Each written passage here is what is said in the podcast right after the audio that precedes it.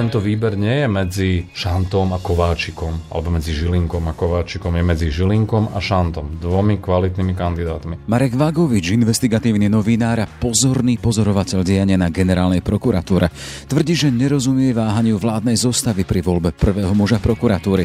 Jej oddialovanie podľa neho len nahráva zo skupeniu okolo Fica a Pellegriniho. Naťahuje sa vlastne celé to vákuum. Vieme, že treba čo najskôr zvoliť kvalitnú generálnu prokuratúru. Prokuratúra je de facto bez vedenia a nahráva to samozrejme aj opozícii. Vieme, že chcú zvýšiť kvórum, aby komplikovali vlastne dohodu na tom jednom finálnom kandidátovi. A čo ostatní? Trojica Čentež, Hons a Remeta bez šanci. Juraj Kliment s problémom informovania o Petrovi Totovi. Toto ho podľa mňa diskvalifikovalo preto, že jednoducho nehovoril v tej veci pravdu. Nie ten samotný vzťah. A Jan Hrivnák? Je škoda, že už sa o ňom až tak nehovorí. On by mohol byť celkom takým dobrým, takým kompromisným kandidátom medzi tými dvoma silnými, o ktorých sa zvádza tá bitka. Je útorok, 1. december. Moje meno je Jaroslav Barborák. Ak vydržíte do konca, dozviete sa aj tip, kto z aktuálneho výberu šéfa prokuratúry vyjde podľa Mareka Vagoviča víťazne. Ráno nahlas. Ranný podcast z pravodajského portálu Aktuality.sk. Zmena viac ako potrebná, tiež kvalitní kandidáti pre naplňanie, no cesta k nej aj festivalom nekompetentnosti. Hodnotenie doterajšieho priebehu procesu voľby prvého muža generálnej prokuratúry zo strany pozorného pozorovateľa činnosti za posledné dve ročia. Na najvýznamnejšiu voľbu tohto roka, od ktorej by nás mali deliť hodiny, no po skúsenosti z minulého týždňa, možno aj dni, sa pozrieme s Marekom Vagovičom, autorom už druhého pokračovania bestselleru Vlastnou hlavou, teraz Vlastnou hlavou 2 a šefom investigatívy v aktualitách. Vítaj v na hlas. Ahoj, ahoj, dobrý deň. Poďme hneď k veci. Vieme, že v najúžšom výbere mali byť potom minulom týždni, keď sa skončilo vypočúvanie, tri mená, Maro Žilinka, Jan Šanta a Jan Hrivnák po víkende, ktorý je za nami. A len pripomínam, že nahrávame v pondelok, krátko popoludní. To vyzerá na mena dve. Šanta a Žilinka. No stále to nie je to, že tá dohoda mala byť na jednom kandidátovi. Ako to vidíš? Je to problém? Podľa mňa to nie je až taký problém, veď môžu do druhého kola postúpiť dvaja a podľa toho, kto získa koľko hlasov, si môžu potom koaličné strany samozrejme sadnúť a e, vyhodnotiť to, že kto by bol lepší, či už matematicky podľa počtu, alebo z hľadiska toho, ako by naplňal tie predstavy a obidvoch týchto kandidátov považujem za kvalitných a myslím si, že by dokázali viesť prokuratúru tak, ako to všetci nich očakávame. E, ty hovoríš matematicky alebo podľa... E, čo to znamená? Matematicky, no predstavme si situáciu, že v tom prvom kole získa, ja neviem, Maro Žilinka 70 hlasov a Jan Šanta ja, 60. Áno. E, tak ako logické by bolo, keby potom podporili v druhom kole všetci toho, kto získal viac hlasov, ale pripúšťam, že koaličné strany môžu mať výhrady a bude tam nutný nejaký kompromis. E, asi sa tam nebude hľadiť iba na čisto na matematiku, ale ako keby na silnejšie, slabšie stránky a tak ďalej. Počkajme si. Ty hovoríš počkajme si, ale predsa len ak z prostredia politických strán a koaličných strán zaznieva to teda, že ak nie je zhoda na jednom, vychádza to ako problém a už teda vyšlo z prostredia SAS a informácie o tom, že v prípade, že by sa nedohodli na jednom kandidátovi ešte počas dnešného dňa, večera, noci, to útorkové hlasovanie sa môže po prípade presunúť na štvrtok. Áno, ale mne to je trošku taká absurdná diskusia, lebo nezdá sa mi, že by mali byť tie koaličné strany tak zásadné výhrady k jednému alebo k druhému kandidátovi, že by to jednoducho nemohlo byť ako keby voľné hlasovanie, zelená karta, e, kto získa väčší počet hlasov a nikto nenúti Sasku ani za ľudí hlasovať za Žilinku a naopak. Hej. No tu sa chcem spýtať, čo vidíš za tým, že to ženu až do tej polohy, že ak nie je dohoda na jednom, tak to posúvame, kým asi nepríďme k zhode Nerozumiem tomu, veď tú, tú situáciu sme tu už mali za vlády Vety Radičovej, vieme, aká bola vtedy tá voľba generálneho prokurátora a mne je ako rozumné, aby to zašlo až do takéhoto štádia, že sa nebudú vedieť ako keby väčšinovo zhodnúť na, na jednom ideálnom kandidátovi. No tak každý môže mať ku tým konkrétnym kandidátom, ako Žilinkovi Šanty, rôzne typy výhrad. Ale myslím si, že z hľadiska toho, že aký majú za sebou príbeh, čo doteraz riešili, aké kauzy, to sú akože nuancy. Ako v zásade sú to také nepodstatné drobnosti. Mňa zaujíma výkon ich funkcie a ako to chcú nastaviť, aby to fungovalo. Len aby sme Taká trošku ješitnosť, no. taký ako keby ako keby, že kto z koho boj v rámci koalície dokázať si, kto má väčšiu silu a tak ďalej, lebo a podľa mňa to nie je o samotnej tej podstate veci, o kvalite tých kandidátov. Tá diskusia je to čisto politická no, debata už. Ale volia generálneho prokurátora politici a keď dáme do kontextu tých minulotýždňových vyjadrení samotného Igora Matoviča, teda, že má informácie, vážne informácie, že niektorá z koaličných strán má dohodu alebo rokovala. Ale toto už to bolo v danom momente mm-hmm. asi. E, myslím si, že dnes to už nie je mm-hmm. akože otázka dňa. A teda tento výber nie je medzi Šantom a Kováčikom, alebo medzi Žilinkom a Kováčikom, je medzi Žilinkom a Šantom, dvomi kvalitnými kandidátmi. Tak dobre, keď niektorá z tých koaličných stran nebude chcieť hlasovať za povedzme Žilinku, ktorý bude mať väčšinovú podporu, alebo naopak za Šantom, tak nebude hlasovať, ale nemyslím si, že by z toho mala odvodzovať nejaké že ďaleko siahle závery, lebo ako hovorím, obidvaja sú podľa mňa porovnateľne kvalitní kandidáti. Čiže výsledkom takejto situácie by bolo to, že by bolo ďalšie druhé kolo voľby. Áno, ale samozrejme aj v tom druhom kole, ak niektorá z tých strán nebude súhlasiť s tým ako keby preddohodnutým kandidátom, no tak sa zdrží hlasovania, veď môže ako keby rôznym spôsobom dať najavo svoj názor, ale nebolo by dobre, keby to až do takej miery niektorá z koaličných strán hrotila, že by vyslovene blokovala voľbu toho, kto má väčšie šance. Mm-hmm lebo ten blok by mohol znamenať... Tak naťahuje sa vlastne celé to vákuum. Vieme, že treba čo najskôr zvoliť kvalitného generálneho prokurátora. Prokurátor je de facto bez vedenia a nahráva to samozrejme aj opozícii. Vieme, že chcú zvýšiť kvórum, aby komplikovali vlastne dohodu na tom jednom finálnom kandidátovi. Čiže, Čiže nie je to pre treba trošku dať bokom nejakú takú úzkoprsosť a, a politikárčenie a dokazovanie si toho, že kto je proste väčší pán. Čiže hovoríme o tých dvoch zatiaľ kandidátoch, ktorí sa ukazujú favoritmi Šanta, Jan Šanta a Maroš Žilinka.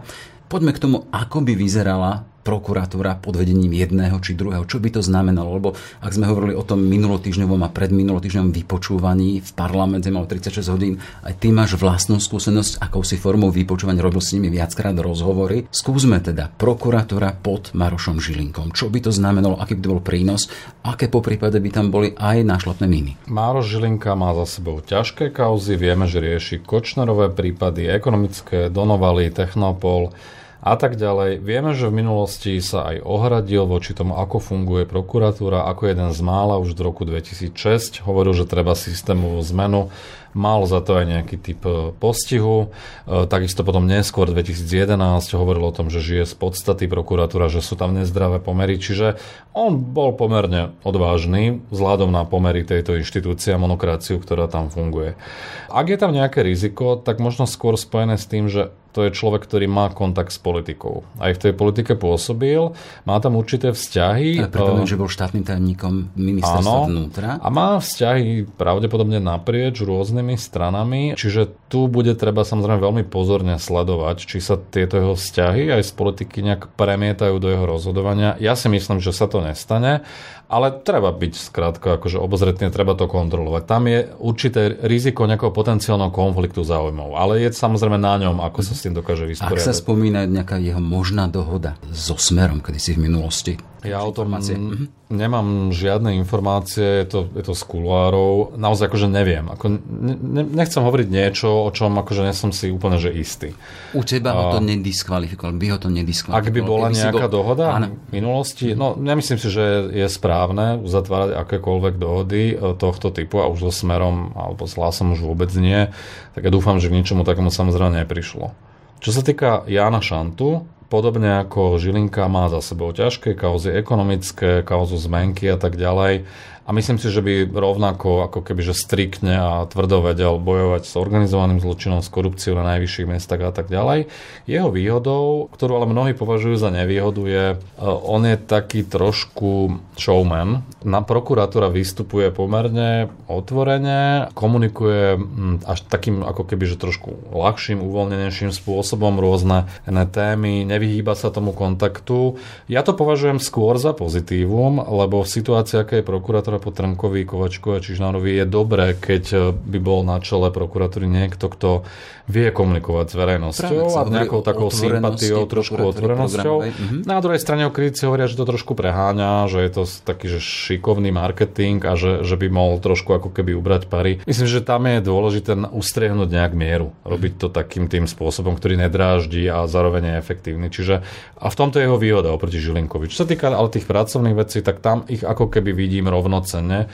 Tým viac, že Žilinka na ňo bola vlastne ešte objednávka aj vražde na jeho rodinu, čiže prešiel si naozaj že ťažkým životným obdobím, v podstate má stále ochránku. E, čiže myslím si, že tí, obidvaja títo ľudia sú nejakým spôsobom um, už odskúšaní v ťažkých zápasoch, aj s Kočnerom, aj v iných veciach. V každom prípade ale aj z toho vypočúvania vyšli také v úvodzokách šchrámy v ich minulosti. Napríklad s Marošom Žilinkom sa tam spomína to jeho priateľstvo s Michalom Gučíkom, ktorý je bývalý riaditeľ teátry a človek jedného z oligarchov, Kmotrika. To je to, čo som hovoril, že má isté typy vzťahov, ktoré ako keby vyvolávajú nejaký typ pochybnosti a naozaj toto musí odmerať čas a ten výkon funkcie. Z toho, čo viem, aj z toho, čo hovoril Maro Žilinka na tom vypočutí, uh, Gučík má naozaj že veľmi vážne zdravotné problémy a ako keby, že predpokladať do budúcna, že bude nejakým spôsobom cez Žilinku niečo presadzovať, je, že, že naozaj nereálne a to nechcem zachádzať do nejakých podrobností. E, samotný ten vzťah, ja neviem za akých okolností, kedy sa zoznámili a o čom sa zhovárali, ja som pri tých rozhovoroch nebol. Akože na mieste prokurátora by som asi bol opatrný, s kým sa stretávam a s kým udržiavam kontakty. E, na druhej strane, tak ak sa nejakým spôsobom ľudsky, neviem kedy zblížili a naozaj tam nebolo za tým nič iné, pracovné, lobbying a tak ďalej, tak ako ťažko mu do toho vstupovať. Je, je to v zásade jeho vec. E, na druhej strane treba to ako keby rozdeľovať striktne a dávať si pozor na to. Či sa to nepremietne v jeho rozhodnutí. Nejaká ďalšia signálna, tretia signálna, že aha. Ale určite, že áno. No. Akože je to moment, kedy by som akože pozorne asi sledoval, či, či nerozhoduje v prospech teatry, kmotríka, v nejakých obchodných sporoch a tak ďalej. Akože treba to sledovať. Určite je na mieste akože obozretnosť ale ako keby, že automaticky ho z toho vylúčovať len kvôli tomuto kontaktu, to sa mi nezdá byť, čo úplne. Že v čom môže byť rozdiel, keď hovoríme teda o ďalších kandidátoch, lebo teda bol tam aj Kliment, ktorému teda vyčítali to, že pracovne spolupracoval s Petrom Totom. Čo je iné stretávať sa s Petrom Totom, spolupracovať ano. s Petrom Totom a, a napríklad... Poviem ten rozdiel. No? Maro Žilinka ten vzťah s Gučíkom žiadnym spôsobom nezapieral, nezahmlieval, aj na tom vypočutí pomerne podrobne opísal, kedy, za aké okolnosti, o čom sa bavili a tak ďalej. A ten výbor ho neprichytil pri klamstve vo vzťahu k tomuto človeku. Nebolo tam nič, čo by ako na, hneď na prvé počutie nejako že nesedelo. Kdežto pri Klimentovi a Petrovi Tótovi, on zrejme nehovoril pravdu. Keď hovoril, že sa od neho odstrihol už dávno po prvej knihe, že nechcel Kočnera mať na krste a tak ďalej, ale zároveň tam vlastne z toho vypadlo, že spolu komunikovali ešte aj potom, dokonca ešte aj po vražde si mali písať a spolu komunikovať. Ešte dokonca Peter Tóth mal písať v jeho mene nejaký blog v roku 2017 na jeho knihu oslavný, čiže vlastne Kliment sa zakryl no, ako svojim menom, ale v skutočnosti to robil to. Toto ho podľa mňa diskvalifikovalo preto, že jednoducho nehovoril v tej veci pravdu. Nie ten samotný vzťah. Ja chápem, že v čase, keď hľadal niekoho, aby mu napísal tej kauze Cervanová, ktorá je že veľmi taká taký prípad, ktorý rozdeľuje spoločnosť a asi to mal objektívne ťažké nájsť niekoho, kto by bol ochotný ísť proti aj verejnej mienke, aj médiám, tak e, akože nemal to asi jednoduché.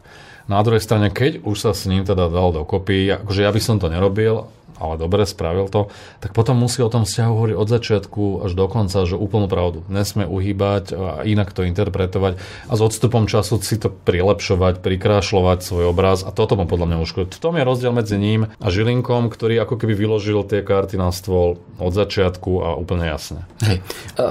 Je správne, ak obmedzujeme už aj náš rozhovor v podstate na nejaké dve mená. Vieme teda, že tá politická téma dňa je to nájsť dvoch jedno, ale predsa len do tej tej ašpiratúry na prvého muža generálnej prokuratúry vstupovali siedmi a hovorí, že boli všetci kvalitní. Áno, tak boli tam lepší aj, veľmi nie, lep, lepší aj slabší kandidáti. Aj to vypočutie ukázalo, že neviem, z tej trojice Remeta, Honc, Čente, že sa ukázalo, že sú slabší ako tá silná Dáme tomu trojka, štvorka, do ktorej ja počítam aj Jana Hrivnáka a je podľa mňa trochu škoda, že už dnes sa o ňom nehovorí ako favoritovi z tej úzkej možno špičky. Prečo je škoda? Prečo je škoda? Uh, lebo ako jeho naozaj poznám tiež ako takého pracanta, ktorý je, e, je schopný podať 40 obžalob ročne v rôznych korupčných kauzach.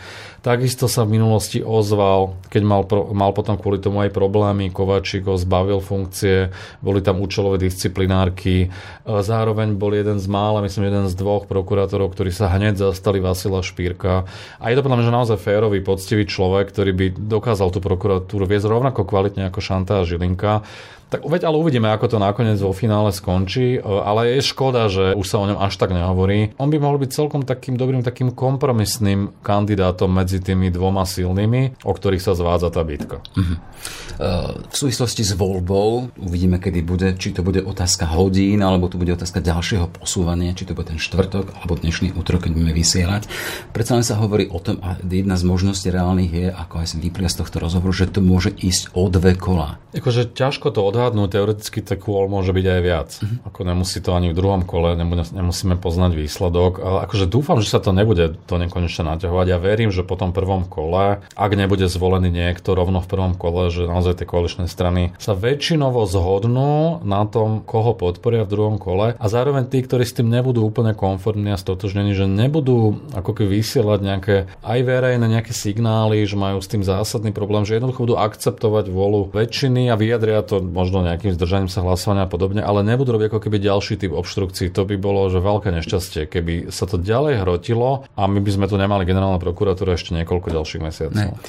Ďalšou vážnou vecou tejto voľby je aj fakt, že má byť verejná. Čo na to mení, lebo to keď už bude prisúdený k jednotlivému poslancovi a jeho hlasovanie za prvého muža prokuratúry, niektorí hovoria teda, že to môže byť nebezpečné môže byť nejakým spôsobom zaviazaný generálny prokurátor, na druhej strane môže byť tá antipatia už keď toho zvoleného ku konkrétnej strane, ku konkrétnym politikom. No ale zároveň si to môžeme potom odsledovať. Keď vieme, že kto za ňo hlasoval e, a bude mať povedzme nejaký z tých poslancov, ktorí podporili toho generálneho prokurátora nejaký problém a tá prokuratúra sa k nemu bude spravať laxne, alebo sa bude cítiť zaviazaný, tak to sa dá ľahko odmerať a dá sa na to samozrejme upozorniť. Čiže ja si myslím, že to je správne, že to je verejná voľba presne, aby sme vedeli. E, jednak e, tam sa eliminuje riziko nejakých zákulisných ako keby dohôd, lebo to bude proste na očiach verejnosti. A keď ten prokurátor vie, že za ňo hlasoval poslanec X, a ten poslanec X sa zaplete do nejakej korupčnej kauzy a ten generálny roz- prokurátor svojim rozhodnutím mu nejakým spôsobom pomôže ho z toho vysekať, no tak to je zásadný problém. Čiže radšej nech vieme, kto to je a môžeme si to odmerať potom na tých skutkoch a postupe toho generálneho prokurátora voči konkrétnym politikom podozrivým stresnej činnosti. Uvidíme, ako dopadne, nech to už dopadne akokoľvek. Vyjde v každom prípade z toho niekto ako víťaz. Uvidíme, či v horizonte hodín, či v horizonte dní, či v horizonte ešte dlhšom. Chcem sa spýtať o generálnej prokuratúre v aktuálnom stave sa hovorilo ako o prokuratúre, ktorá je na svojom dne. A hovorí sa, za to boli zodpovední či Trnka, či Čižnár. Ako vyzerá to dno? Ako ho opíšeš ty? A teda len programov, teda prečo hlavne túto otázku, z čoho sa môže poučiť budúca hlava generálnej prokuratúry, aby to z toho dna vyviela? No tak rozhodne nemôže byť generálna prokuratúra alebo špeciálna organizovanou zločineckou skupinou alebo súčasťou takejto skupiny, ako bol Dušan Kovačík. E, zároveň tie výsledky, ktoré vidíme e, za tie posledné roky, čo sa týka generálnej prokuratúry, ale čiastočne aj špeciálnej, tí jednotliví prokurátori majú výsledky, ale tie ich hlavy, hlavy nie a ten, tá hlava musí dať ten signál. Jednak, že majú voľné ruky, tak ako je to dnes na policii, keď vidíme zásahy NAKA takmer na dennom poriadku, že ich nebude postihovať za prejavený názor, toto je tiež veľké poučenie z minulosti, že sa aj ozvú, keď budú cítiť, že niečo nejde takým smerom, ako by malo ísť a že prokuratúra naozaj, že bude stíhať veľké ryby aj z tých najvyšších politických kruhov, lebo zatiaľ sme stále iba niekde na úrovni štátnych úradníkov, oligarchov, aj sudcov, čo je ako dobrý signál ale ako keby tí politici sa stále nejakým spôsobom obchádzajú, obchádzali aj v minulosti a, a vieme, ak to bolo aj s financovaním Smeru, s financovaním SDK a tak ďalej. Jednoducho nastal čas, aby, aby nesli trestnoprávnu zodpovednosť aj, aj verejní činiteľia, ktorí sme si volili do funkcie. Mm-hmm. Máš ty nielen dôveru, ale máš nádej, že sa to dá prezonifikovať v týchto kandidátoch, ktorí keď boli hlavami generálnej prokuratúry, že by sa to udialo, sa to dosiahlo, či už Maroš Žilinka alebo Jan Šanta? Ako ja už poučený minulosťou, lebo však aj Trnka, aj Kováčik sa nejavili až tak zle, ako sa neskôr ukázali, e, som trošku opatrnejší. E, nehovorím vopred, že určite sa im to podarí všetko úplne že otočiť, ale mám oveľa väčšiu nádej ako v minulosti, že práve títo dvaja kandidáti to, to môžu pohnúť výrazne dopredu, ale zase nemáme úplne že maximalistické očakávania, lebo to je zložitý proces nastolovania spravodlivosti a tak ďalej. Môže sa to zaseknúť na rôznych úrovniach, nemusí to súvisieť len s prokuratúrou. Sú tam súdy, je tam policia, e, môže do toho vstupovať aj nejakým spôsobom politika, ale majú predsa obidvaja veľkú výzvu e, a ja verím, že ju zvládnu. Ty si v súvislosti s tým vypočúvaním povedal aj to teda, že sme to citovali v úvode, teda aj festival nekompetentnosti. A chýbalo ti tam, že by z toho vypočúvania vyšlo aj to, čo vlastne tí ľudia s tou prokurátorou chcú spraviť. A keby mali byť prvé kroky jedného či druhého, či uvidíme ktorého, aby tú generálnu prokuratúru vrátil k inštitúcii vážnosti, transparentnosti a nezávislosti, ako sa potom volalo. No rozhodne bude dôležité tie personálne zmeny, že kto budú námestníci, to už môže mnohé samozrejme napovedať. Mal by byť naozaj vyslaný ten signál smerom k tej väčšej otvorenosti, aj voči verejnosti, aj smerom dovnútra, že naozaj, že hoci je to monokracia, že tu nebudeme nikoho mu hlavu za to, keď povie niečo kritické. Mal by byť podľa mňa ako keby transparentnosť aj vo vzťahu k majetkovým priznaniam, nastaviť to inak, aby to aby sme jednoducho vedeli, čo presne tí prokurátori vlastne, ako to vlastne funguje. A samozrejme mali tam byť signál vo vzťahu aj k trestnému stíhaniu rôznych ľudí e, a prísť nejakou že veľkou kauzou v dohľadnom čase, ktorá je povedzme zametená pod koberec, nevyšetrovala sa, lebo tam boli nejaké politické vplyvy. Čiže dať signál, že to, čo sa tu v minulosti neriešilo, že jednoducho, že sú úplne otvorené dvere a nie je žiadny blok vo vzťahu k nikomu. Čiže očakáva, že sa opäť otvorí napríklad hlas podobný hlasu? Financovanie Toto sa vyšetruje čiastočne uh-huh. cez kauzu Gorila, financovanie Smeru, ale podľa, pokiaľ viem, tak sa to veľmi nehýbe. Čiže dá sa to aj v inom konaní, v tom, ktoré bolo vlastne Kováčikom zastavené, ale to sa netýka len tohto prípadu. Tých kaos, ktoré Kováčik pozastavoval, zadúpal pod koberec je, sú desiatky, možno aj, aj cez to. Čiže uh, treba ich znova otvoriť, uh, preskúmať a, a ukázať, že naozaj ten, ten systém padni komu padni, že proste bude fungovať. Uh-huh. Čo ti hovorí tento neviem, XT zmysel aj po tých 20 rokoch investigatívnej novinárčiny s tým, koľko sa rozprával aj s ľuďmi z prostredia prokuratúry, aj spoza. Uh, kto to vyhrá? Kto sa stane generálnym prokurátorom? Nie som Kočnerová veštica. Akože ja si myslím, že tie šance sú naozaj 50 na 50. Mm-hmm. Fakt to neviem odhadnúť. Myslím si, že Jan Čanta má na svojej strane za ľudí a Sasku. Maro Žilinka, asi sme rodina, zrejme časť Olano, ale aká často je, to nevieme v tejto chvíli odhadnúť. Akože Zdá sa mi, že, že mierne návrh bude mať asi Žilinka podľa tých počtov, ale uh, môže to byť veľmi tesné. Fakt neviem, že úplne presne odhadnúť. No uvidíme už možno o pár hodín. Toľko teda Marek Vagovič, šéf investigatívy v aktualitách. Všetko dobré, scenári. Ďakujem, pekný deň. Aj tebe. Ráno nahlas. Ranný podcast z pravodajského portálu Aktuality.sk.